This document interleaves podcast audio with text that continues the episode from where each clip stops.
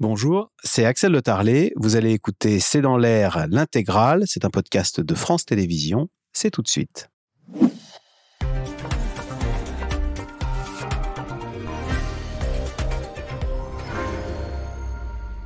Bonsoir à toutes et à tous. Moins de monde aujourd'hui dans les rues que lors de la manifestation du samedi 11 février, il y a tout juste un mois. Alors même si la réforme reste très largement euh, impopulaire, faut-il y voir chez les Français une forme de résignation après sept journées de mobilisation? Sondage ELAB aujourd'hui, 78% des Français pensent que la réforme des retraites sera votée et appliquée. Rendez-vous en attendant jeudi prochain à l'Assemblée nationale.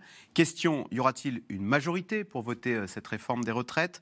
Le gouvernement aura-t-il recours au 49-3 Et puis quelle suite la CFDT donnera-t-elle aux manifestations? Une fois la loi entérinée sur le terrain politique, qui sont les gagnants et les perdants de cette mobilisation inédite hein, depuis des décennies.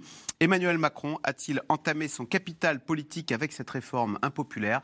C'est le sujet de cette émission de Ce C'est dans l'air, intitulée ce soir Retraite, la ligne dure, jusqu'à quand?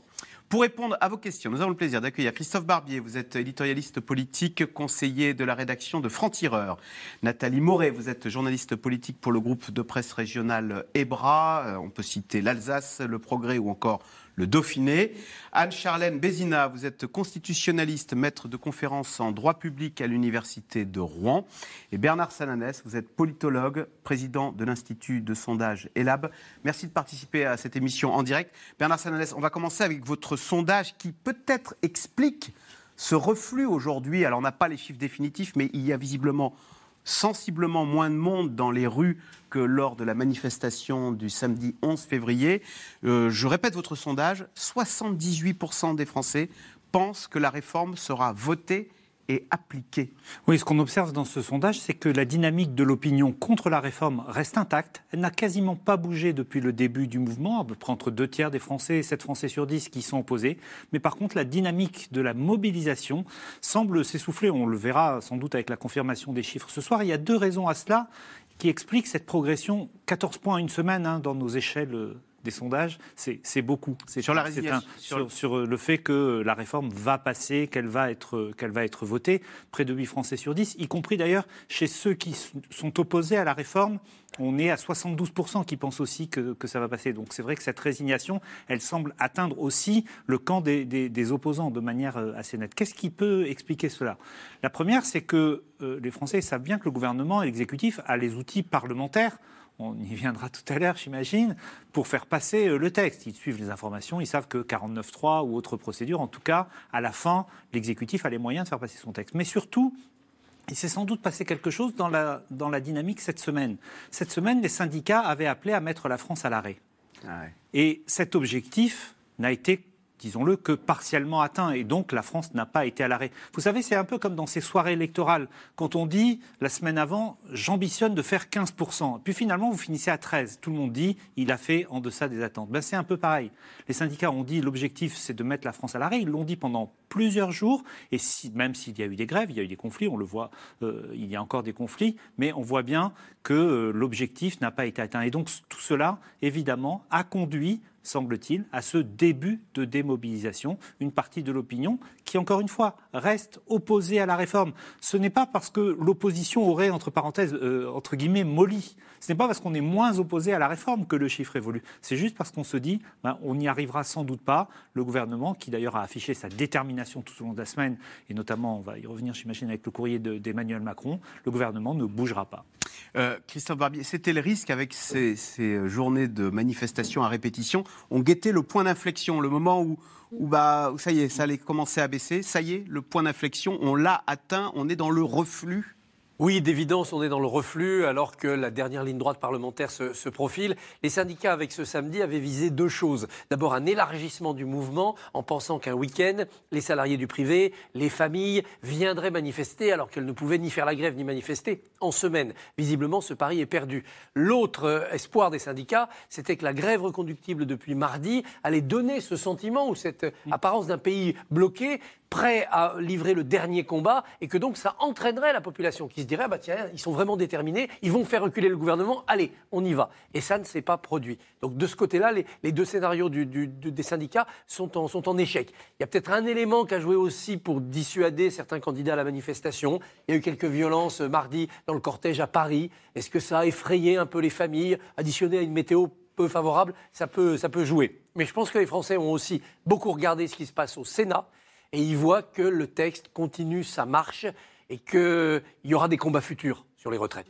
Il y aura une autre réforme, on le sait bien, celle-ci va être insuffisante. Il y aura la présidentielle de 2027 qui sera un peu le, match retour ou la belle de ce qui s'est joué en ce printemps. Anne-Charlène euh, euh, Bézina, est-ce que d'ailleurs ça doit nous interroger le fait que nos les trois quarts des Français sont contre cette mhm. réforme et pourtant eh ben, ils se disent bah, nos institutions font que, contre la majorité du peuple, euh, le Parlement va adopter une réforme que nous, dans la rue et même dans les sondages, nous refusons à 75%, à 80%, je ne sais pas quel est le, rejet. 70%, 70 de la réforme ce matin. Oui, ça interroge évidemment sur nos institutions. À la fois, vous avez la légitimité élective. Il faut, se rappeler que c'est le premier argument euh, qu'a donné le président de la République lors de la première manifestation en disant mais attention, j'ai été élu sur ce programme, je, vais donc aller au bout euh, de, ce que j'ai promis. Euh, ça existe, évidemment. L'élection, c'est la voie reine constitutionnelle. néanmoins, c'est vrai que vous aviez par exemple le général de Gaulle qui avait très bien théorisé cette idée qu'on ne pouvait pas être uniquement sur la légitimité élective et qu'il fallait en quelque sorte une forme d'adhésion sociale euh, pour qu'un qu'un mandat euh, tienne et prenne. Euh, aujourd'hui, c'est vrai qu'en fait, on, a eu une semaine très dure au niveau des images, puisque on a vu le Parlement continuer à marche forcée, hein, il faut le dire. Un Sénat qui a plutôt l'habitude de, de, de discussions feutrées, qui est allé vraiment ici dans une discussion très rationalisée, très dure. Donc, un, texte qui suit son cours et une opinion qui pourtant ne faiblit pas dans, son opposition. Donc, il y, y, a plusieurs raisons à ça. L'inflexibilité du gouvernement qui fait que on sait de toute façon qu'aucune concession ne sera faite et le jeu normal des institutions fait que lorsque le gouvernement veut, dans un régime parlementaire comme le nôtre, eh bien, le gouvernement peut. Euh, et c'est vrai que ça interrogera peut-être sur la suite, sur la légitimité, sur comment est-ce que finalement un président et une majorité peuvent continuer à gouverner lorsque on sait euh, que euh, ces réformes ne sont plus acceptées en quelque sorte et que l'opinion décroche. Quand Jean-Luc Mélenchon réclame un référendum, je crois qu'il faut une sortie démocratique à cette situation d'impasse. Mm. Ça pourrait s'envisager de face à cette journée quand même massive, euh, bah, qu'on fasse un référendum pour sonder le peuple. Un référendum, il est toujours envisageable. Alors, on avait entendu justement dans le débat euh, Olivier euh, Dussopt et Olivier Véran notamment nous dire non, ça n'est pas possible sur ce véhicule législatif, c'est entièrement faux, évidemment, sur une réforme des retraites. L'article 11 nous dit sur tout projet de nature sociale ou économique. Donc, on est vraiment là-dedans. On pourrait tout à fait solliciter le peuple par référendum. Il suffit d'une volonté, celle du président de la République, pour solliciter le peuple sur cette question.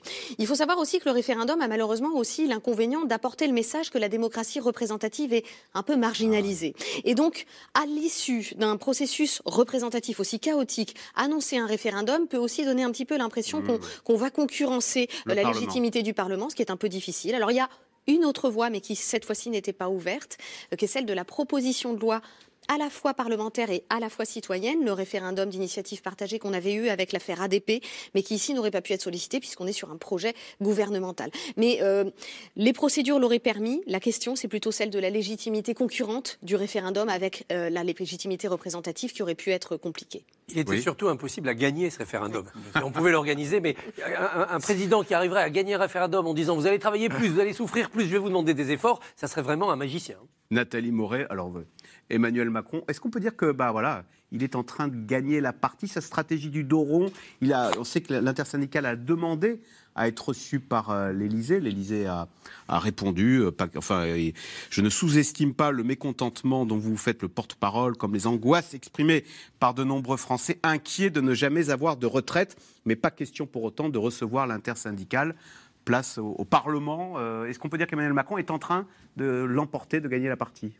Je ne sais pas, parce qu'en fait, ce texte, il n'est encore pas voté. Hein. Il y a quand même quelque chose de très important qui va se passer cette semaine. C'est la commission mixte paritaire qui va se mettre d'accord sur un texte, c'est-à-dire à la fois les sénateurs et les députés. Et ensuite, il va falloir que euh, cette version finale trouve euh, une majorité et au Sénat et à l'Assemblée. Donc on ne peut pas tout de suite dire attention, c'est plié. Euh, Emmanuel Macron euh, ne pouvait pas recevoir les syndicats. On va, euh, on va pas se mentir, il ne pouvait pas recevoir les syndicats puisque justement, vous l'avez fort bien dit, on est dans le temps, dans, dans le temps du Parlement. S'il avait reçu en, pleine, en, en, plein examen de ce texte, en, plein en plein moment où les sénateurs sont en train de travailler, s'il avait reçu les syndicats, le Parlement aurait pu lui dire, mais enfin, il y a une séparation des pouvoirs, c'est quand même pas mm-hmm. possible. Donc ça, c'est très net et il faut l'avoir en tête. Après, on est aujourd'hui dans une guerre de communication entre l'exécutif qui essaye de, faire passer sa réforme et euh, les syndicats qui sont euh, aujourd'hui sans doute un petit peu déçus de voir qu'il y a un petit peu moins de monde dans la rue. Et dans cette guerre de communication-là, les syndicats ont beau jeu et font effectivement bien de, de, mettre la pression sur le président de la République. Mais on est là actuellement vraiment dans une guerre de communication entre les deux et c'est avec ce prisme-là qu'il faut observer ce qui se passe. Bernard Salanès. L'exécutif oppose effectivement la légitimité de l'élection, élection qui s'est déroulée il y a moins d'un an, il faut le rappeler. Donc l'argument peut être entendu par une partie de l'électorat. Mais surtout quand même, ce qui change et ce qui rend le contexte difficile pour l'exécutif, ne l'oublions pas, c'est le fait qu'il n'y a pas de majorité absolue au Parlement. Il y a une majorité relative. L'exécutif n'est pas sûr de pouvoir, s'il devait faire voter ce texte hors procédure du, du 49-3, il n'est pas sûr d'avoir la On ne sait pas finalement s'il y a une majorité politique sur ce texte ou pas. Il y a une majorité au Sénat sur l'article, sur l'article 7, mais on sait que la configuration politique du Sénat est très différente de l'Assemblée. Et j'ajoute d'ailleurs, si on reprend ce qui s'est passé aux législatives, que l'obtention d'une majorité relative, c'est-à-dire le fait que la NUPES et le Rassemblement national gonflent leur score par rapport à, l'entre, notamment dans l'entre-deux tours, c'est joué en grande partie sur la question des retraites. Vous avez un grand nombre d'électeurs de, je ne vais pas dire d'un extrême ou de l'autre, mais en tout cas de la NUPES ou du RN, qui a choisi finalement de ne pas faire front, de ne pas s'opposer à l'autre candidat, parce que le sujet de la réforme des retraites, on le voyait dans les enquêtes post-électorales, était euh, déjà identifié comme un marqueur de l'opposition qui euh, transcendait, j'allais dire, le vote du premier tour. Alors, on a les chiffres, 300 hein, 000 manifestants à Paris, c'est un chiffre en baisse de l'aveu même de la CGT. L'intersyndicale a dénoncé l'inflexibilité d'Emmanuel Macron, donc qui refuse de, recevoir, euh, de les recevoir à l'Elysée. Un exécutif néanmoins qui reste sous pression après une nouvelle semaine très agitée. Le point avec Juliette Vallon, Constance Meyer et Marion Devauchel.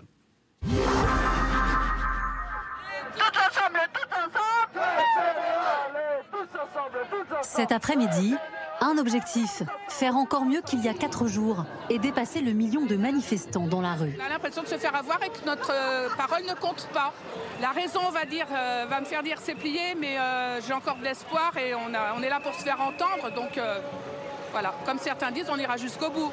Des manifestants déterminés, alors qu'Emmanuel Macron, un temps muet, est sorti de son silence hier. En plein sommet franco-britannique, le président a répondu aux syndicats qui demandaient à le rencontrer au plus vite. Il y a eu un temps de négociation syndicale, il y a ensuite eu un temps de travail de l'exécutif, il y a ensuite le temps parlementaire à l'Assemblée puis maintenant au Sénat. Et ensuite, euh, il se trouve que le Parlement suivra les termes de notre Constitution pour qu'un texte législatif puisse aller euh, à son terme. La porte de l'Élysée fermée aux syndicats. Une fin de non-recevoir qui passe mal, en tête de cortège. Emmanuel Macron nous a fait un bras d'honneur. Pourtant, quand il a été élu, il a dit j'ai changé, je vais écouter. Euh, donc c'est un vrai bras d'honneur qu'il nous fait et je crois que ça va. Euh, enfin, moi j'ai eu l'occasion de le dire, il joue, euh, il joue avec la démocratie. Depuis Marseille, Jean-Luc Mélenchon redemande une nouvelle fois à l'exécutif d'organiser un référendum. Moi je recommande que, comme l'a dit ce matin Monsieur Berger, eh bien, on se dirige vers une consultation du peuple lui-même pour qu'on tranche et qu'on ne reste pas dans cette situation d'extrême tension dans laquelle nous sommes aujourd'hui. Je crois qu'il faut, dans un pays démocratique, une sortie démocratique. L'impasse. Alors que partout en France, les actions blocage et coups de poing se sont multipliées cette semaine pour faire monter la pression.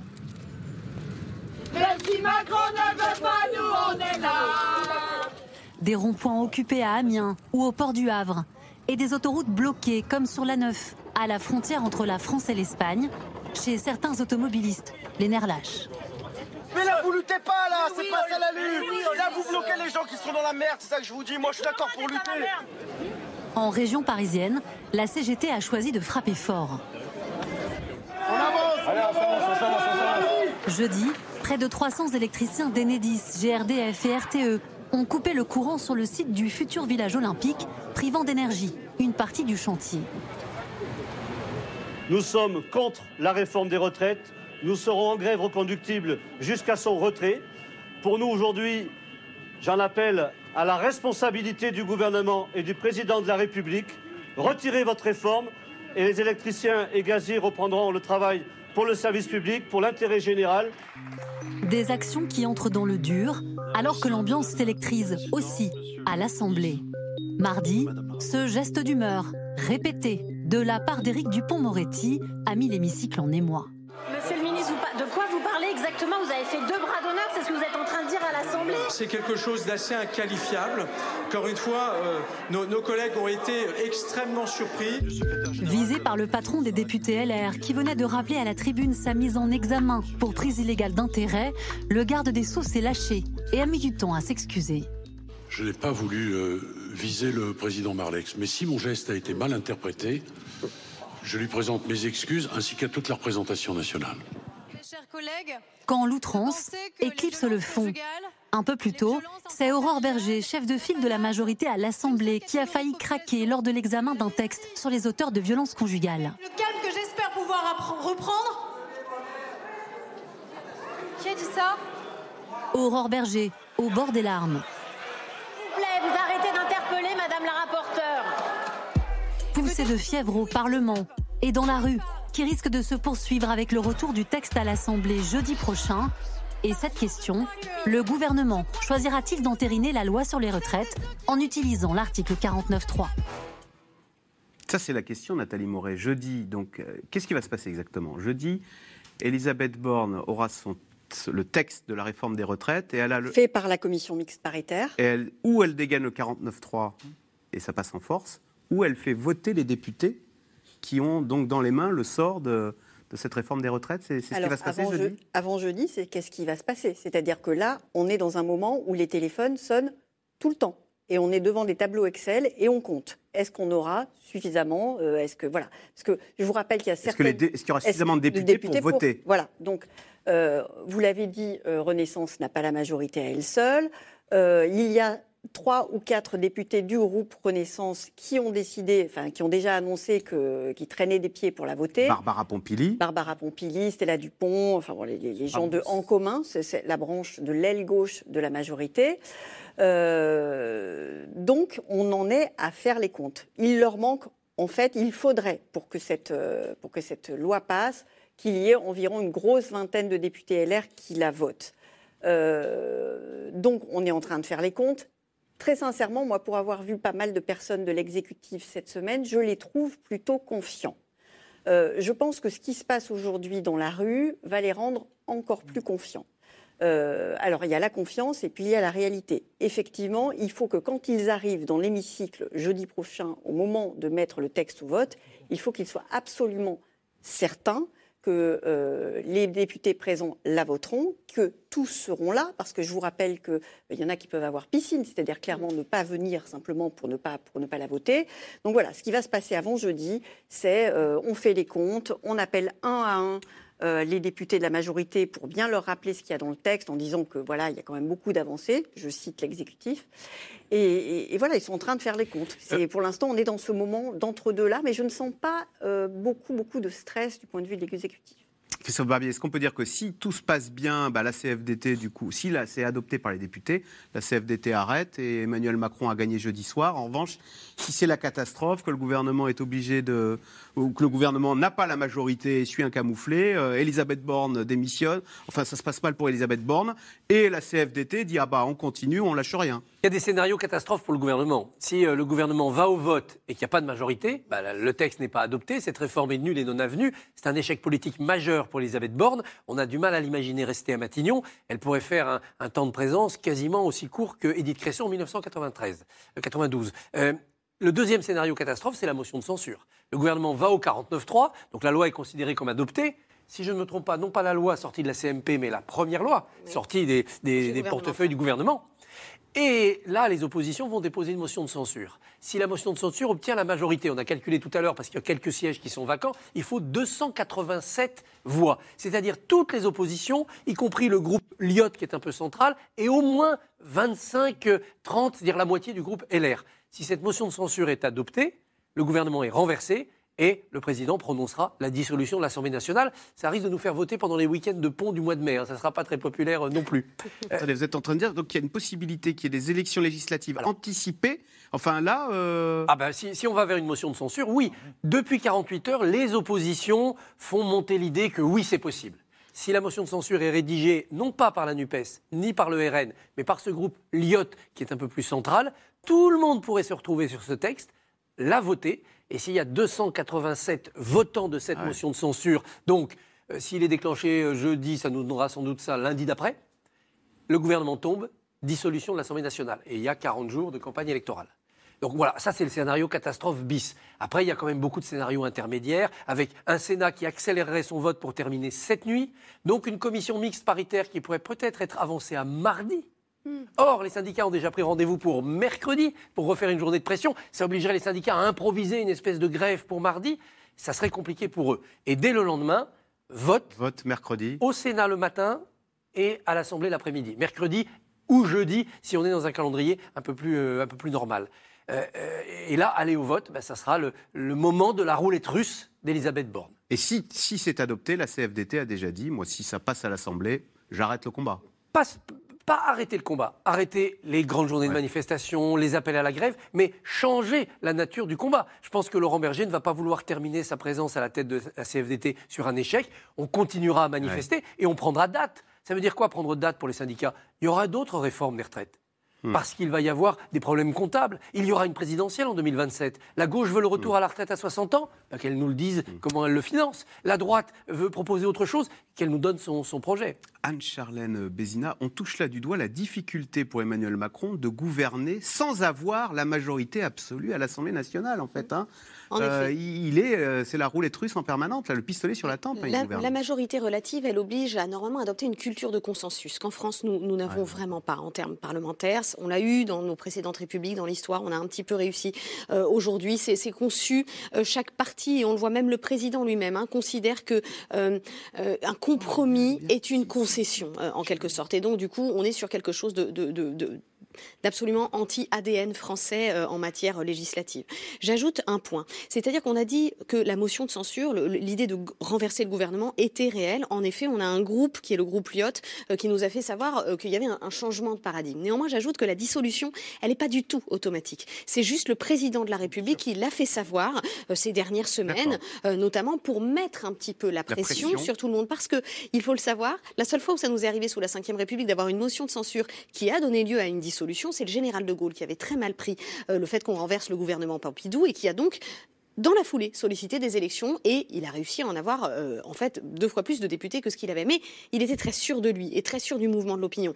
Aujourd'hui, solliciter une dissolution, euh, c'est peut-être d'ailleurs à ça que fait appel Jean-Luc Mélenchon lorsqu'il dit le peuple sera peut-être amené à trancher plus largement. Mais euh, il faut que chacun soit sûr de ses arrières et ça, c'est quand même Mais quelque les chose que députés, ils n'auront politiquement. aucune envie de remettre en jeu. Voilà, moi ils je ont suis le pas sûre. Voilà, Hein je suis pas sûre que politiquement cette motion de censure suivie d'une dissolution soit vraiment la clé euh, de- de- pour dénouer le problème. J'ajoute un point, c'est que euh, on a dit qu'il y avait en effet une question de comptage euh, qui est en plus ou moins traditionnelle lorsqu'on n'a pas la majorité, mais c'est surtout une question de légitimité politique qui se joue ici. C'est-à-dire que euh, Elisabeth Borne a fait savoir que cet accord avec les LR était relativement ferme et certain. Si aujourd'hui euh, la majorité de projets qui devait être construite avec les LR chute, ça prouve que finalement c'est sa propre légitimité à elle Ah oui. qui va être affaiblie, étant donné que c'est elle qui est allée à l'accord et, et qui a concédé très vite, dès les premiers jours de discussion. Donc si ces concessions n'ont pas été suffisantes, si la manière dont le débat a été mené a suffi à euh, ce que même dans les camps de la majorité il y ait de la fronde, eh bien euh, on, on aura quand même un, un- un mandat très affaibli d'Elisabeth Borne. Et j'ajoute que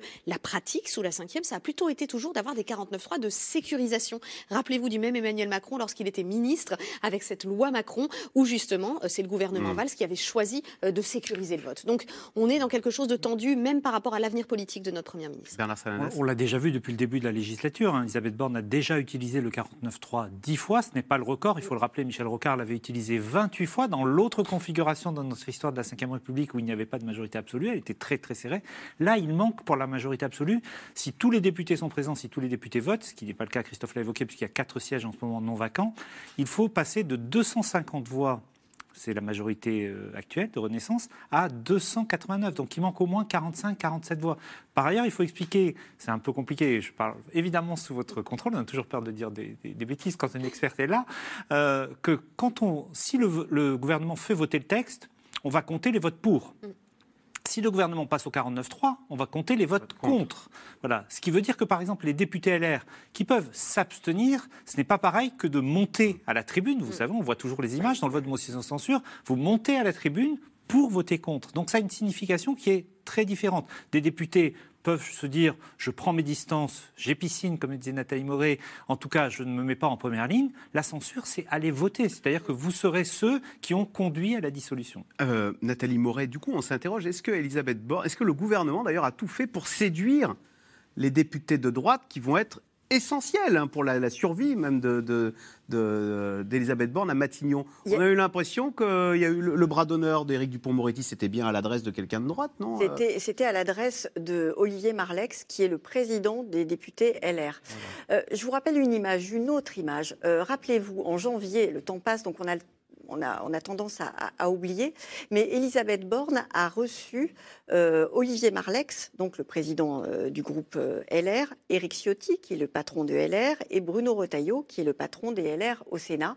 Et tous les trois ont répondu aux journalistes en sortant de Matignon en disant à quel point ils étaient contents puisque ce texte, tel qu'il avait été présenté par la Première ministre, correspondait totalement euh, à ce qu'ils voulaient, eux, euh, notamment à l'amendement que fait voter chaque année, depuis plusieurs années, le groupe LR au, au Sénat. Donc, vous avez aujourd'hui les LR qui, clairement, ont dit nous, ça nous convient.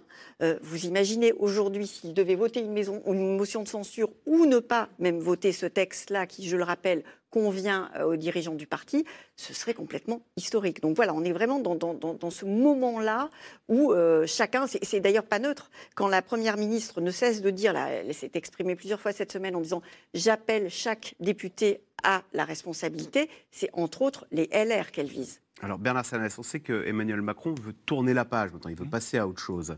Question de Magali dans les Bouches du Rhône. Le gouvernement prend-il comme un assentiment la résignation des Français alors que la colère monte? Je cite la sénatrice euh, communiste du Pas-de-Calais qui dit La majorité n'est pas ici, elle est dans la rue, elle vous le fera payer. Est-ce que euh, Emmanuel Macron n'a pas énormément entamé son capital politique au terme, même si cette réforme devait passer?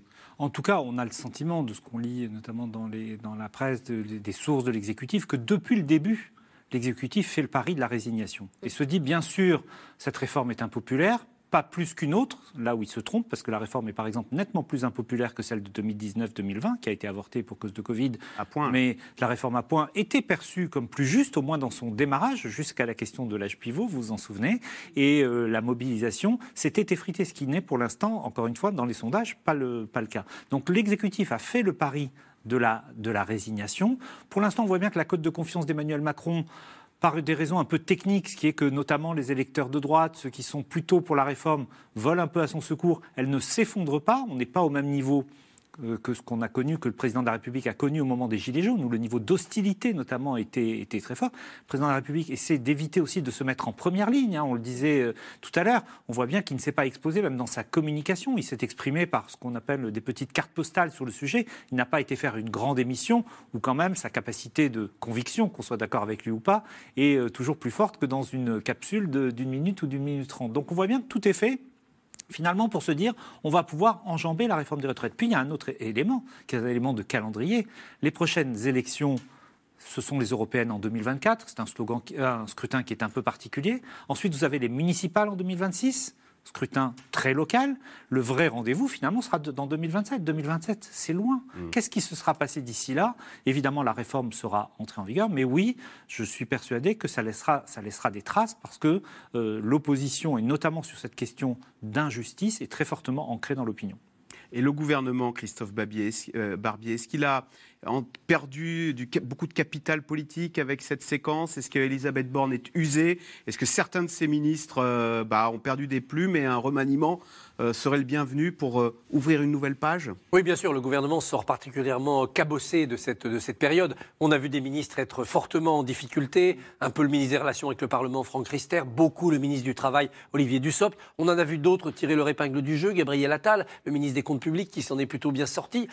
Certains se sont mêlés très brièvement, comme Gérald Darmanin, de la réforme pour parler de la bordélisation. Et puis une fois qu'il a mis ce mot dans le débat, il s'est replié. Bruno Le Maire s'est finalement assez peu avancé sur ce sujet-là, se concentrant sur l'inflation et, C'est un peu lutte planqué contre- d'ailleurs, Bruno Le Maire, on pourrait lui faire ce reproche Oui, on, on- on voit qu'il a, il avait senti qu'il y avait plus de coûts à prendre que de bénéfices à retirer. À sa décharge, il avait été énormément présent pendant le semestre précédent sur inflation et sur le budget, et il est toujours présent sur le thème inflation, mais hors Assemblée nationale. Donc oui, le gouvernement sort usé, mais un gouvernement, ça sert à ça. Les personnalités, les capitaux politiques s'usent, se dépensent, et puis à un moment donné, on change. Dans quel état sera Elisabeth Borne à la sortie? Si elle trouve une majorité avec les LR, même ric-rac, même pas flamboyante, on pourra dire qu'elle a gagné son pari. Et son image de femme euh, tenace euh, en sortira renforcée. Néanmoins, elle ne pourra pas refaire le coup sur d'autres projets de loi. Au moment de la loi sur l'immigration, ça sera compliqué. Si elle est obligée de passer par le 49.3, ça sera une victoire juridique, parce que la motion de censure a peu de chances d'être euh, soutenue, d'être adoptée, mais ça sera un grave échec politique. Et là, on pourra considérer que ces jours sont comptés, mais euh, elle peut aussi, le président peut choisir de la laisser s'user jusqu'à la corde, c'est-à-dire jusqu'aux européennes. Nathalie Moret, est-ce qu'on Et alors là, remplacée par qui? Est-ce qu'il y a des noms qui circulent, non? Moi, moi, je, je vous disiez pense- que Bruno Le Maire s'est tenu à l'abri des coups. Ah Et puis un, un remaniement, c'est, c'est- c'est- il faut pouvoir le mener aussi dans l'opinion. C'est-à-dire que généralement, un remaniement, ça, ça fait suite à un motif politique, une nouvelle élection, euh, un nouveau. Donc là, il faudrait arriver à tabler, et, et je vous rejoins largement, sur un échec. Il faut, il faut qu'il y ait eu un échec. Euh, euh, sans, sans cela, la, la légitimité peut toujours même être euh, de, de- de pur rafistolage pour notre première ministre, parce que le remaniement, c'est quelque chose qui suppose aussi d'a- d'annoncer un nouveau cap. Et si notre euh, gouvernement est resté inflexible jusque-là, on voit mal pourquoi il annoncerait un cap social à la sortie des élections. J'ajoute euh, que la, la stratégie du président de la République est ici très importante. C'est-à-dire qu'on voit bien que dans l'opinion, c'est pourtant euh, Elisabeth Borne qui perd des points, mais c'est pourtant toujours dans les manifestations le nom d'Emmanuel Macron qu'on entend, parce que il l'a beaucoup incarné quand même Ah. cette réforme. Et face à ça, L'antimacronisme est un moteur euh, de la mobilisation dans la rue Oui, c'est sa méthode, c'est sa personne qui cristallise un petit peu tout ça. Et, et tous nos présidents dans la crise ont été un peu, euh, malheureusement, le, la, la- la personne qui va personnaliser le mécontentement. Et à chaque fois, cha- chacun a trouvé un artifice différent. Euh, De Gaulle a disparu, par exemple, en 1968. Il a créé la diversion euh, pour essayer de, de- de renouer autour de sa personne. Euh, Vous aviez François Mitterrand qui concédait relativement rela- euh, vite. Et, et Emmanuel Macron, sa stratégie, c'était l'usure, justement. Et encore une fois, il la joue. Euh, Est-ce que une fois ça marche et deux fois euh, ça ne marche pas C'est c'est ça la question qu'il faudra se poser. Nathalie Moret, est-ce que Emmanuel Macron a prévu euh, de s'adresser aux Français pour tourner la page, ouvrir une nouvelle séquence euh, Oui. Oui, oui, oui, absolument. Il, pour l'instant, il laisse la main et à sa première ministre, à son gouvernement et, euh, et au Parlement. Mais après la séquence euh, réforme des retraites, quand elle sera adoptée, on ne sait pas quand exactement, on ne sait pas comment surtout, mais il a prévu effectivement de d'ouvrir un nouveau chapitre et, et de s'adresser aux Français. Alors, est-ce que ce sera par l'intermédiaire d'une lettre, par l'intermédiaire d'une émission télévisée, par l'intermédiaire des réseaux sociaux, que sais-je? Ça, à mon, à mon sens, ce n'est encore pas euh, déterminé. Mais effectivement, il veut tracer la perspective. Il sait qu'il est impopulaire, il sait que demander euh, aux gens de travailler deux ans de plus, c'est effectivement très mal perçu. Et donc, du coup, il veut, euh, après ce salé, euh, redonner du sucré, c'est-à-dire donner des perspectives et expliquer un petit peu ce qui- ce qui- ce qu'il va faire. On parle beaucoup de cette loi de travail euh, qui va arriver dans les prochains mois, qui est une loi sur les conditions de travail, où, où, effectivement le but est, est non pas de contraindre, mais d'aider les gens à mieux vivre leur, leur, leur vie professionnelle dans la, professionnelle. dans la durée. Donc voilà, c'est sans doute euh, début avril qui va, qui va s'exprimer devant les Français. Bernard Sanez, est-ce que dans la Macronie ou au sein du gouvernement, euh, pour reprendre ce dont on parlait tout à l'heure, euh, certains ministres ont tiré leur épingle du jeu et, ont- et d'autres, à, l'inverse, euh, bah, ont une piètre, euh, une piètre cote dans l'opinion? Peu finalement, peu ont pu se révéler dans cette, euh, dans cette période. Et, et j'allais dire finalement, cette réforme et ce débat qui, qui dure maintenant depuis plusieurs mois montre que depuis 2017, euh, Emmanuel Macron n'a pas trouvé sa grande voie sociale. Voilà. La grande voix sociale d'exécutif, on a eu, on soit d'accord ou pas avec eux, Martine Aubry, euh, Jean-Louis Borloo, Philippe Philippe, Séguin. Évidemment, qui ont incarné une voix sociale. Et on parlait de Bruno Le Maire, c'est assez paradoxal de voir que finalement, celui qui a incarné le moment de la politique la plus sociale du gouvernement depuis 2017, c'est-à-dire le quoi qu'il en coûte, c'est Bruno Le Maire, ministre de l'économie, venu de, venu de la droite. Le président de la République là-dessus aussi va sans doute laisser quelques plumes dans l'affaire parce que il avait réussi, avec le quoi qu'il en coûte, à rectifier un petit peu, pas majoritairement, mais un petit peu, cette image du président des riches, vous savez, dont on a beaucoup parlé. Il y a même des électeurs de gauche qui disaient, ben, le quoi qu'il en coûte, ça a été une mesure sociale. Avec la réforme des retraites, il prend le risque d'être à nouveau catalogué comme le président qui mène une politique pour les plus euh, favorisés, puisque, encore une fois, la première critique qui est portée dans l'opinion à l'égard de la réforme, c'est le sentiment qu'elle est injuste et qu'elle frappe d'abord les plus défavorisés. Échec total en matière de pédagogie. On se souvient de François Bayrou qui disait il faut faire de la pédagogie. On a l'impression que plus on avançait des arguments comme quoi euh, tous nos voisins européens travaillaient jusqu'à 67 ans, etc., moins ça fonctionnait. Ah oui, le gouvernement a eu tort sur le fond et dans le détail. Dans le détail, c'est tout ce qui a été débusqué par les oppositions, les 1200 euros pour tout le monde, les carrières longues, les carrières des femmes, etc. Et puis dans le fond, être venu devant les Français en disant c'est une réforme de progrès et de justice, c'était invendable, absolument impossible à croire. C'était une réforme comportant des efforts, des sacrifices. Il fallait le vendre comme ça. D'autant qu'Elisabeth Borne avait le profil, si j'ose dire, pour dire aux Français Je suis désolé, mais notre intérêt collectif pour nous et nos enfants, c'est de sauver le régime par répartition. Donc, je vais vous demander des efforts. Ça ne me réjouit pas. Je sais que vous allez être mécontents, mais dans 20 ans, dans 30 ans, dans 50 ans, on se dira que les Français ont été courageux en 2023. Elle n'a pas voulu prendre ce terrain-là. Elle a vendu du salé et du sucré. Eh bien, ça s'est retourné contre elle. Il y a un point aussi dont on n'a jamais parlé euh, dans la pédagogie, dans la vente de cette réforme, c'est la solidarité. Et pourtant, euh, le régime par répartition, son fondement constitutionnel, c'est pas, pas anodin, c'est le principe constitutionnel de solidarité entre les générations. Donc euh, là-dessus, vous allez arriver à susciter plus facilement de l'adhésion. Les Français ont un un, un attachement social au principe d'égalité, au principe de justice, au principe de redistribution qui est véritable. À partir du moment où vous choisissez le, le champ lexical de la justice, il n'y a rien de plus inflammant que cela. La justice fiscale, la justice sociale. Ouais. Pourquoi? Parce que la justice suppose les inégalités et pourtant ça c'est quelque chose de très difficile à entendre euh, dans le discours. Donc à La partir justice du moment suppose des Bien inégalités. sûr, la, la justice c'est bien plus proche du, du- du concept d'équité. Donc la justice, par exemple fiscale, euh, elle se fait par rapport au fait que personne ne paye le même montant d'impôt. Et ça c'est plus à ceux facilement. qui ont plus. Voilà, exactement, c'est facilement toléré. Et peut-être qu'on aurait gagné à justement renouer un petit peu autour des efforts. Là, bien sûr, par exemple, le, le seul groupe avec lequel on savait qu'on allait faire alliance était a priori le groupe LR, dont le mot d'ordre est celui de la rigueur. Pourquoi n'a-t-on pas entendu parler de la rigueur également? La, la- la- la- la sémantique des efforts a été soigneusement éludée pour celui de la justice. Et, et pourtant, la justice, ici, elle n'a pas payé. Et c'est un thème très impopulaire. Alors, à l'approche du vote sur la réforme des retraites, le groupe LR, allié de circonstances indispensables du gouvernement pour l'obtention d'une majorité sur le texte, eh bien, le groupe LR est divisé entre frondeurs et pro-réforme, sujet de Baptiste Guy Chartier avec Stéphane Lopez et Ilana Azinco. Un rendez-vous avec des syndicats pour parler retraite. On va vous refaire un café parce que celui-ci est terrible. Ici, c'est le député LR qui reçoit Julien Dive, élu dans l'Aisne. Peut-être vous laisser, même si je me doute bien de, de- de la position de tout le monde, vous laisser euh, réagir, puis peut-être même présenter un peu votre l'intérêt d'avoir cet échange avec, euh, avec moi. On ne peut pas faire une réforme comme celle-là contre tout un pays.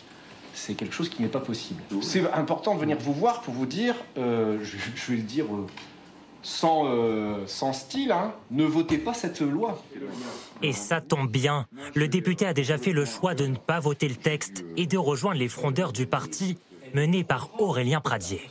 Nous sommes quelques-uns, je pense de plus en plus nombreux d'ailleurs, avoir une divergence, c'est sur la réponse apportée. Cette réforme n'apporte pas la bonne réponse. Elle n'apporte pas la bonne réponse parce que je le dis, la question des carrières longues est essentielle. C'est une forme de justice que de reconnaître ces carrières longues. Quand on fait une réforme, on essaie de s'assurer qu'elle soit la plus juste possible. Cette rencontre intervient deux jours après le coup d'éclat de l'ancien numéro 2 de la droite. Mercredi, Aurélien Pradier et une poignée de députés annoncent avoir longuement échangé avec le patron de la CFDT, Laurent Berger. Le dialogue social, c'est pas une option. Nous sommes des gaullistes. Euh, Dans l'ADN de notre famille politique, le dialogue a toujours été absolument fondamental et essentiel. De quoi agacer leur président Éric Ciotti, qui lui préfère traiter directement avec le gouvernement. Un groupe, deux stratégies, le parti marche sur un fil et en coulisses on s'exaspère. Une quinzaine d'élus hésitent à voter pour car ils sont mis sous pression par leurs électeurs, mais aussi par le management trop rigide du parti, reproche un cadre. À l'Élysée, le compte à rebours est lancé et le président fait mine de contenir son impatience. Depuis des semaines, la presse avertit et l'exécutif le sait.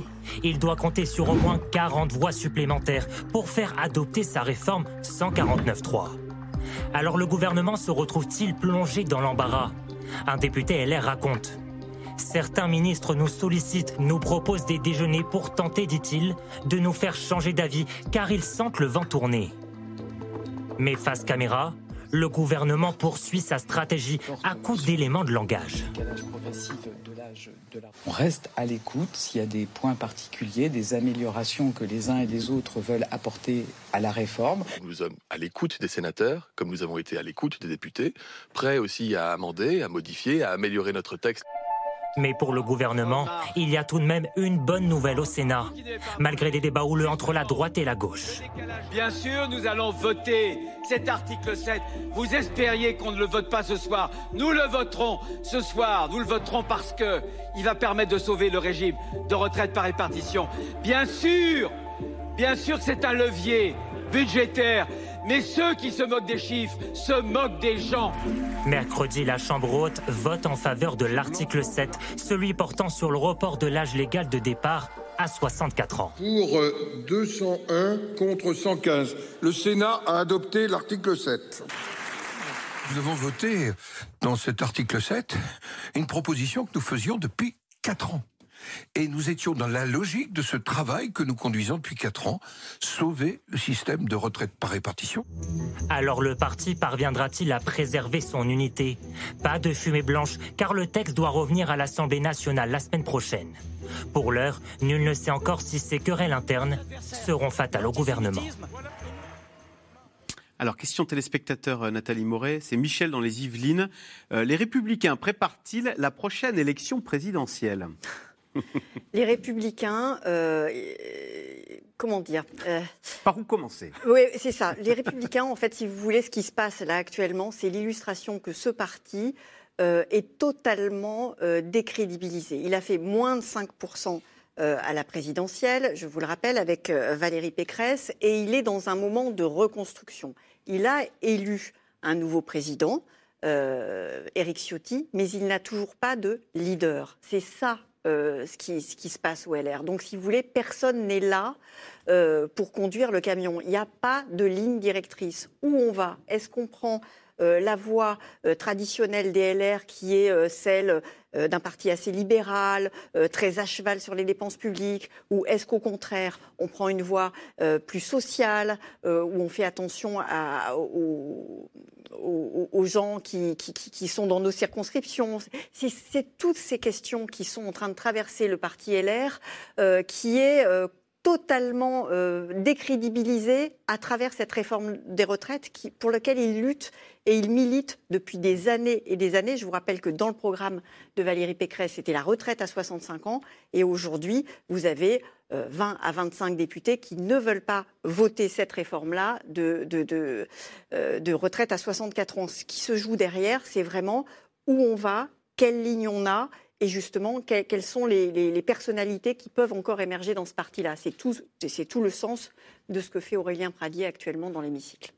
Oui, c'est c'est assez incroyable quand on regarde ce qui se passe pour, pour LR. Il faut rappeler que pour LR, qui a un peu perdu ses marqueurs idéologiques, la réforme des retraites, c'était un de ses derniers marqueurs. Ça fait, Gérard Larcher disait 4 ans que le Sénat fait cette proposition, mais ça fait 10, 15 ans que dans toute campagne électorale, un candidat LR, que ce soit une élection nationale ou locale, s'engage pour la réforme des retraites. Et là, on voit le groupe parlementaire LR, alors on verra comment ça termine en termes de vote, se diviser sur cette question. C'est comme si les écologistes se divisaient sur l'écologie ou, si le RN se divisait sur l'immigration. C'est-à-dire se diviser sur un de ces derniers marqueurs, c'est sans doute pour euh, LR euh, des conséquences terribles si vraiment les désaccords n'étaient pas que marginaux. S'il manque 4-5 voix, pourra dire, bon, il y a eu des individualités. Si vraiment le rapport c'est 40-20, c'est-à-dire deux tiers, un tiers, c'est pas la même histoire dans le vote du groupe, euh, du groupe parlementaire. Donc LR, qui aurait pu finalement sortir un peu renforcé de cette séquence, va également sortir affaibli. Christophe Barbier. Donc on peut s'inquiéter. Ces deux grands partis, le Parti socialiste est a quasi disparu et LR euh, est en, bo- en bonne voie de le suivre? Oui, c'est-à-dire que ça donne l'impression que le changement qui est arrivé en 2017 avec Emmanuel Macron faisant tomber les vieux partis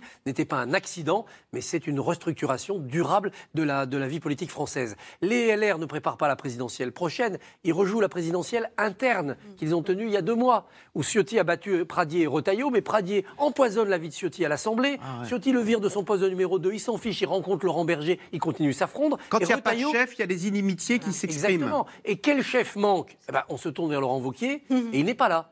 Comme dit euh, Jean-Louis Bourlange, le, le président de la Commission des Affaires étrangères, il est si souvent aux abonnés absents, Wauquiez, qu'on se demande s'il a le téléphone. et c'est ça le problème. Nicolas Sarkozy est démonétisé. Et pourquoi? Les LR ont tourné la page et Laurent Wauquiez n'existe pas. Alors? Pour la raison sociologique profonde, il y a une schizophrénie sociologique chez, les LR. Il y a en effet une France de droite qui veut cette réforme des retraites et qui ne comprend pas pourquoi les LR tergiversent, mais les 60 députés qui ont sauvé leur peau au mois de juin, beaucoup d'entre eux ont été élus dans des circonscriptions très populaires par un électorat populaire pour qui 64 ans, c'est impossible. Vous ne les trouvez pas dans les Hauts-de-Seine, ces députés, dans les Yvelines, à Paris, il n'y en a plus, des LR. Vous les trouvez dans les Vosges, dans l'Aisne, dans, le territoire de Belfort, dans le Lot avec Pradier. Donc des France rurales, urbaines, périurbaines, écrasées par la crise, des France, des électorats où on sait ce que pénibilité veut dire. Par ailleurs, des circonscriptions, des, des territoires où si les LR ne défendent pas le petit, le populaire, ces gens-là, ils iront voter RN immédiatement, sans hésiter. Ils sont pas si loin. Et donc on comprend que ces 10, 12, 15, 20 députés LR hésitent à se mettre une étiquette j'ai voté 64 ans parce que pour eux c'est pas être applaudi par la France retraitée bourgeoise euh, LR euh, traditionnelle, c'est être honni par le reste de leur électo- électorat de droite populaire. C'est ce qui explique d'ailleurs que Xavier Bertrand, qui est élu dans les Hauts-de-France, où il y a beaucoup, où c'est très populaire, soit contre et se soit engagé contre cette réforme-là. Contre la réforme des Contre, retraites. Lui qui était ministre Lui du qui était Travail pour. et qui était... euh, Qui était pour, effectivement, parce qu'il il voit que le public populaire qui reste à LR est farouchement. Et je- Anne-Charline peut-être pour revenir à la, à la question de notre téléspectateur, euh, si LR, en tout cas en ordre de marche, ne prépare pas la présidentielle, chacune des personnalités qui le composent Il pense. Là, il pense. par contre. Euh, C'est-à-dire que Chacun joue justement, sa carte euh, personnelle étant donné, Pradier. euh, exactement, étant donné qu'on n'a plus de ligne et de discipline de parti, euh, c'est le jeu ouvert pour euh, les outsiders, euh, pour essayer de, de montrer une ligne différente. Donc, la présidentielle est évidemment présente dans tous les esprits LR, dans toutes les sous-familles qui euh, se disent un peu pouvoir emporter l'opinion justement là-dessus. Il ne faut pas oublier non plus que la popularité a changé de camp. La popularité est du côté de la résistance à la réforme et non pas du côté de la réforme. Donc, s'avouer allié de la majorité dans le moment où la popularité est en train de basculer contre ce gouvernement, c'est quelque chose de très difficile. Peut-être un, un dernier mot de sémantique. Euh, les LR, au, au sortir de l'élection, ont choisi, euh, au niveau parlementaire et dans l'opinion, de s'affilier comme parti d'opposition, alors qu'aujourd'hui, ils seront en train de composer la majorité de projets, et surtout sur un texte financier. Eh oui. Ça affiche. C'était ça qui était compliqué. Bernard Sanalès, l'électorat LR, ou ce qu'il en reste, que pense-t-il, lui, de la réforme des retraites? Vous avez raison, ceux qu'il en reste. D'ailleurs, qu'on a parfois du mal même à identifier dans les sondages, parce qu'ils ne sont plus très nombreux à se dire proches de l'air. Il y a une grande partie de l'é- de l'électorat qui se dit de droite, mais dans cette droite, il y a des électeurs que vous retrouvez qui se, se sentent très à droite et qui votent Marine Le Pen, des électeurs qui se sentent de centre droit et qui votent Emmanuel Macron, et ceux qui restent, mais qui est minoritaire, de droite, qui votent euh, LR. Et ceux-là sont plutôt je, fais rapidement, sont plutôt des retraités, plutôt des retraités aisés, et donc effectivement, ils sont plutôt favorables à la réforme des retraites. Et ce que dit, euh, dans une proportion qui est à peu près de 60-40, 6 électeurs de LR, 6 sympathisants de LR sur 10 sont se disent favorables à la réforme des retraites. Mais la question qui est posée notamment par Aurélien Pradier ou par d'autres, c'est de dire comment on élargit cette base électorale qui s'est beaucoup réduite à ce seul corps électoral de retraités et de plus aisés. Comment on repart à la conquête du monde du travail Et un des enjeux, d'ailleurs, si on élargit à la question de LR, on parlait de 2027 tout à l'heure, un des enjeux post-réforme des retraites, ce sera qui finalement va capitaliser dans le rejet de la réforme exprimé par le monde des actifs. Le monde des actifs, ceux qui travaillent, il se dit à 75%, parfois un peu plus encore, opposé à la réforme Est-ce que c'est un électorat qui va aller euh, grossir le socle électoral de Marine Le Pen, qui était déjà très forte notamment dans les milieux populaires? Est-ce qu'il va revenir sur la gauche? Il faut rappeler qu'Emmanuel Macron avait fait des scores chez les actifs, et notamment dans les classes moyennes, qui n'étaient pas négligeables jusqu'au premier tour d'élection présidentielle. Eh bien justement, à l'extrême droite de l'échiquier politique, le Rassemblement national continue de se faire discret sur la réforme. Alors question, à quoi joue le RN Élément de réponse avec Laura Rado, Ariane Morisson et Erwan Ilion.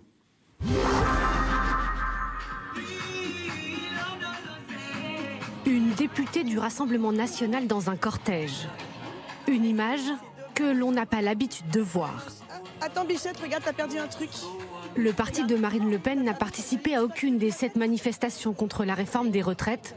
Ce jour-là, il s'agit d'un carnaval dans la circonscription de l'Eure-la-Valette. C'est pas vraiment dans l'ADN, en tout cas, que les têtes de pont et que euh, typiquement Marine Le Pen ne, ne défile pratiquement euh, jamais. Euh, ceci dit, on, on encourage la mobilisation. On trouve que c'est un très complémentaire avec le travail qui est fait à, à l'Assemblée. Vous savez Certains vous ont dit que vous n'étiez pas forcément les bienvenus. Oui, enfin, vous savez, c'est- qui sont ces syndicalistes pour nous dire où est-ce que nous sommes les bienvenus? Euh, Quand vous êtes élu du peuple, vous êtes euh, partout euh, chez vous. Pas de manifestation donc, ni même de réunion publique. Le RN s'est montré discret dans la mobilisation contre les retraites. Pourtant, ces cadres se targuent de récolter les fruits de la colère sociale. Tout le monde a, a bien vu, tous les sondeurs ont bien vu que euh, Marine sortait comme là, euh, celle l'opposante avec ses députés euh, crédibles à, cette, à cette réforme des retraites. Un peu comme avec les Gilets jaunes, vous savez, Marine n'était pas dans, dans la rue et pourtant c'est la candidate du pouvoir d'achat. Donc je pense que les Français ont très bien compris. Ils vont dans la rue défendre leurs droits, mais ils ont compris que dans les urnes, c'était vers Marine Le Pen qu'il fallait se, tourner. Et sur le terrain, Marine Le Pen peut justement compter sur Laure Lavalette pour afficher l'image polie et soignée que le groupe tente d'incarner à l'Assemblée. Ce qui est bien, c'est qu'il a toujours le sourire. Ah, toujours le sourire. Une stratégie savamment orchestrée pour se différencier de l'obstruction et des coups d'éclat de la France insoumise. Ils nous ont empêchés d'avoir un vrai, un vrai débat. C'est bien le problème. Ouais. Alors je comprends pas, on paye des gens pour jouer au clown. Bah, eux, ils sont persuadés qu'ils sont là pour euh, faire beaucoup de bruit, de l'agite propre. du bruit et pendant ce temps, enfants, on débat pas du fond. Je m'attendais pas à ce que des députés LFI euh, jouent au foot avec euh, des ballons à l'effigie du ministre du Travail. Je m'attendais pas à ce qu'il y en ait d'autres qui traitent le ministre d'a- d'assassin.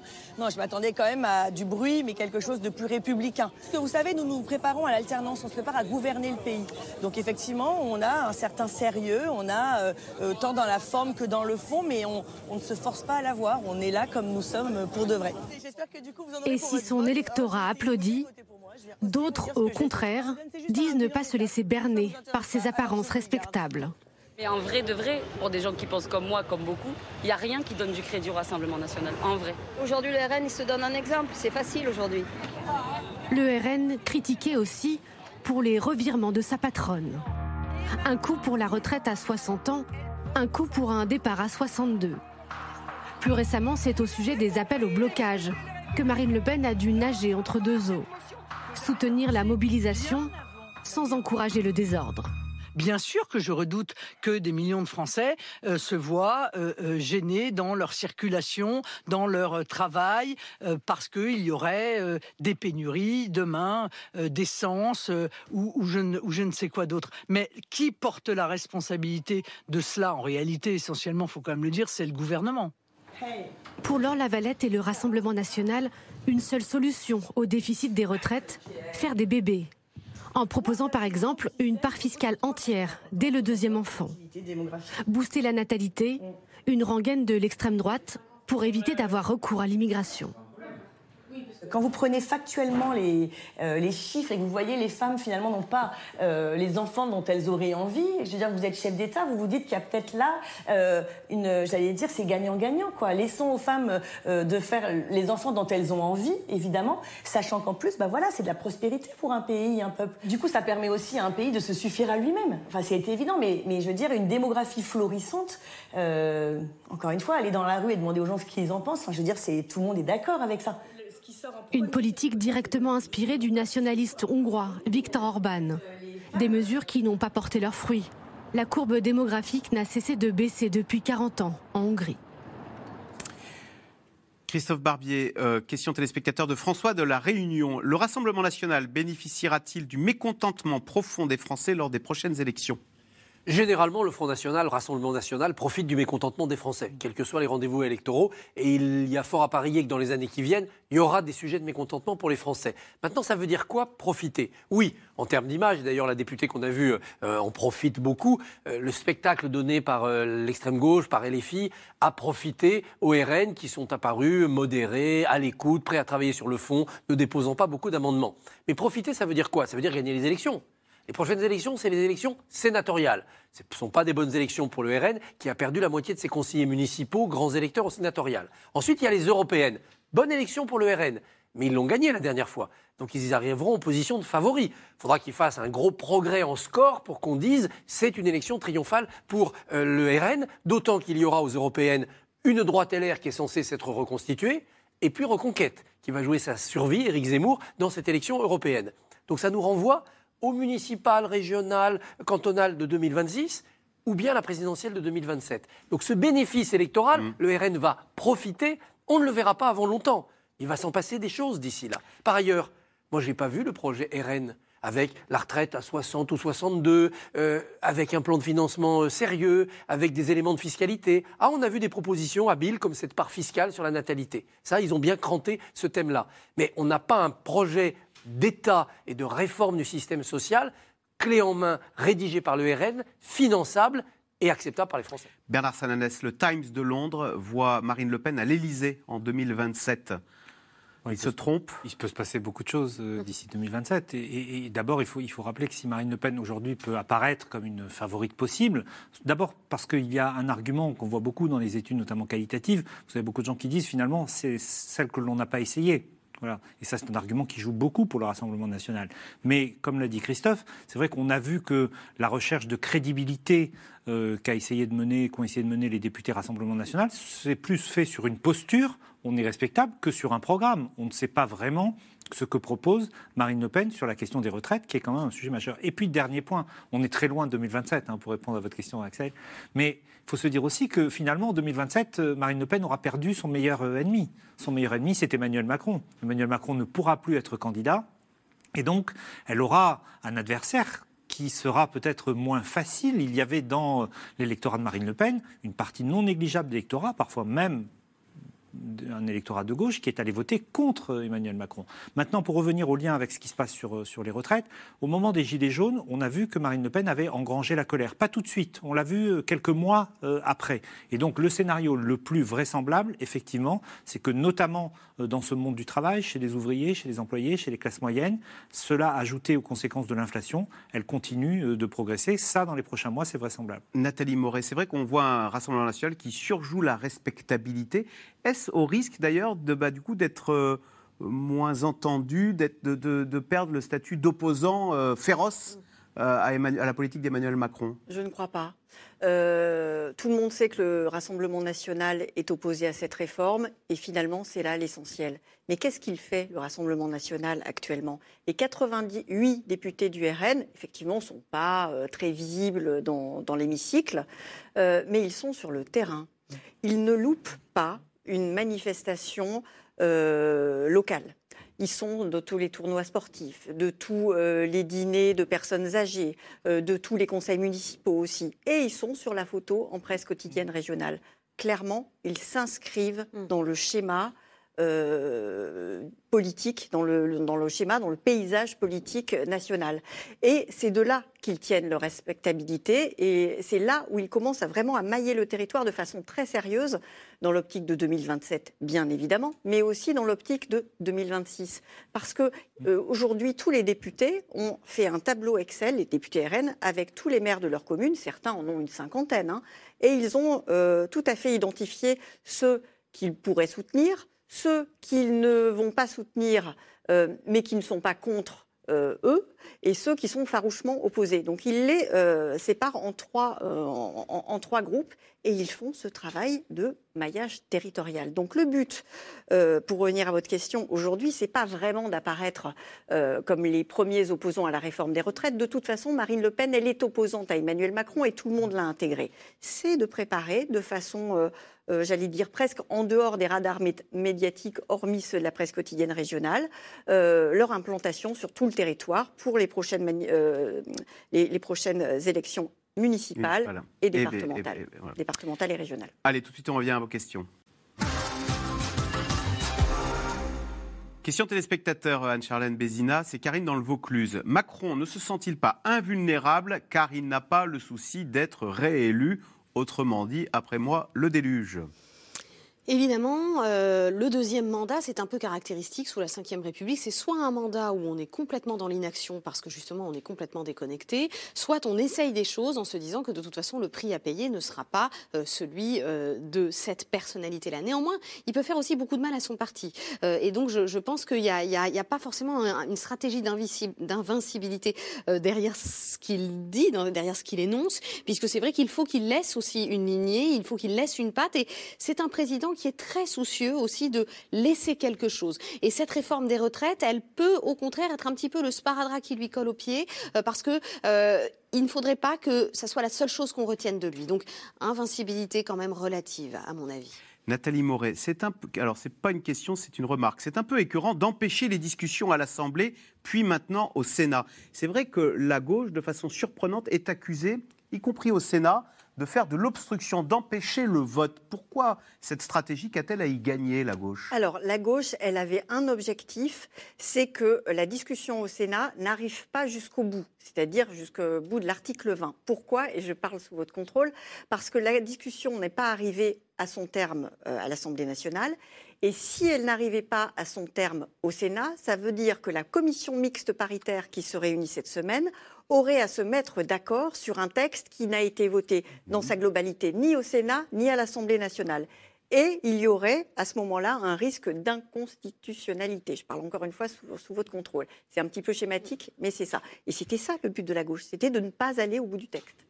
Jean-Jacques, euh, démonstration limpide. hein. Jean-Jacques, en Seine-Maritime, pourquoi n'est-il pas possible d'organiser un référendum pour demander l'avis des Français?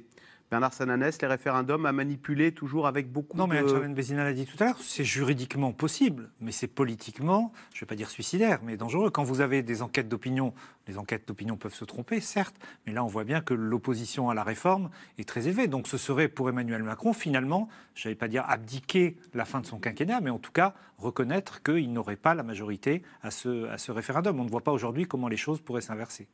Christophe Barbier, pour notre président, la réforme des retraites est-elle déjà promulguée? Tout est joué d'avance. Est-ce que bah, euh, Emmanuel Macron a des raisons d'être satisfait euh, Dans son bilan, dans le dictionnaire, il y aura écrit réforme des retraites fait.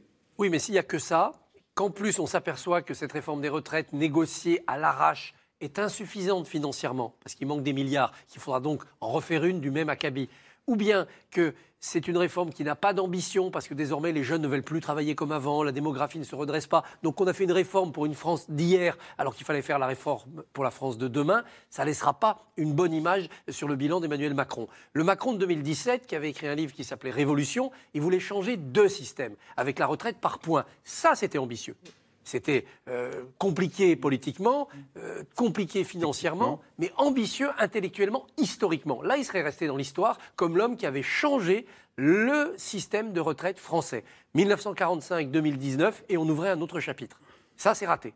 Il fait finalement une réforme qu'aurait pu signer un Juppé, un Raymond Barre, il y a 25, 30 ou 40 ans. Et ça, ça sera quand même un échec intellectuel. Donc, il faut qu'il y ait autre chose après. C'est pour ça que dans sa lettre au syndicat, il dit Nous ouvrirons des perspectives. On a vu les malaises dans ce débat. La France et le travail, c'est le malheur, c'est la mort, c'est. Bah, il faut changer ça. Réfléchissons sur comment travailler heureux en France. Euh, la France et la pénibilité. La France et la natalité. Parce que la clé de la réforme des retraites, c'est de faire plus d'enfants. Tout ça, ce sont des grands chantiers pour demain, à l'ombre d'une économie révolutionnée par la transition écologique. Euh, Nathalie Moret, pourquoi n'entend-on pas plus d'économistes s'exprimer sur cette réforme dans les médias Comme si, avec le quoi qu'il en coûte, toutes les questions euh, sur le déficit euh, n'avaient plus lieu d'être. Alors moi, j'ai le sentiment, au contraire, qu'on a beaucoup entendu les économistes euh, parler dans les médias, justement parce que c'est une réforme paramétrique et pas une réforme systémique. Donc on a beaucoup entendu dire qu'il fallait 13 milliards, mais finalement au début c'était 18, etc. Moi j'ai eu le sentiment au contraire qu'on a beaucoup euh, parlé d'argent et de milliards. Le problème qu'on a, c'est qu'aujourd'hui on ne sait plus à quoi ça correspond les milliards. Le quoi On vient en d'annoncer 100 milliards pour la SNCF. voilà, Bon, le euh, quoi qu'il en coûte est, est- est passé par là et on se dit, mais euh, c'est aussi pour ça que c'est ça- ça- c'est difficile pour le gouvernement de vendre sa réforme parce qu'on se dit, mais finalement, on va travailler deux ans de plus jusque pour 13 milliards. Donc c'est- ça, c'est une vraie difficulté.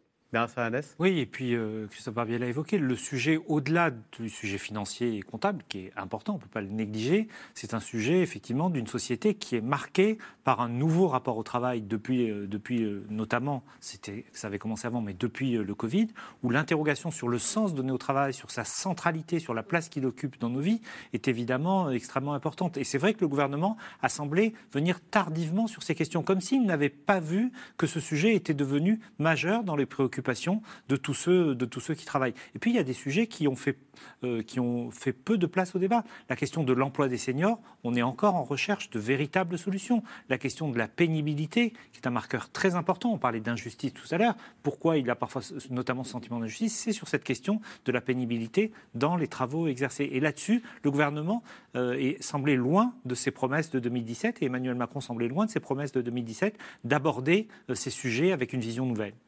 Euh, Christophe Barbier, en dehors de l'immigration, le Rassemblement national a-t-il vraiment des idées?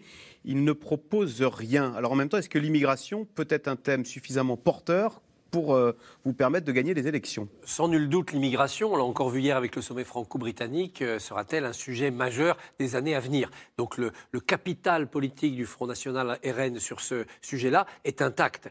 mais c'est vrai qu'on a l'impression avec le RN qu'on a beaucoup de petites propositions, mais on n'a pas de projet.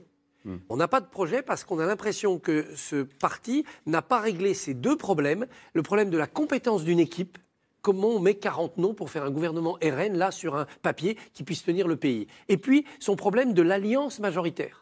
Parce que bien sûr, on peut avoir la majorité à soi seul, mais on voit bien que si Marine Le Pen devait un jour être élue, les législatives qui vont suivre seront compliquées. Avec qui elle gouvernerait? Dans quel type d'alliance et en renonçant à quoi? Donc elle entretient un peu, le flou, ce qui lui permet aujourd'hui d'apparaître comme en effet euh, une sorte de rendez-vous inéluctable. Elle sera élue à l'Élysée. Oui, comme ont été élus d'avance Michel Rocard, Édouard Balladur ou Dominique Strauss-Kahn. On a déjà vu comment ça se termine, ce genre de, de popularité fondée non sur l'adhésion à un projet, mais juste sur une posture. Merci beaucoup d'avoir participé à cette émission qui touche à sa fin. Lundi, Caroline Roux pour un nouveau C'est dans l'air. Bonne soirée.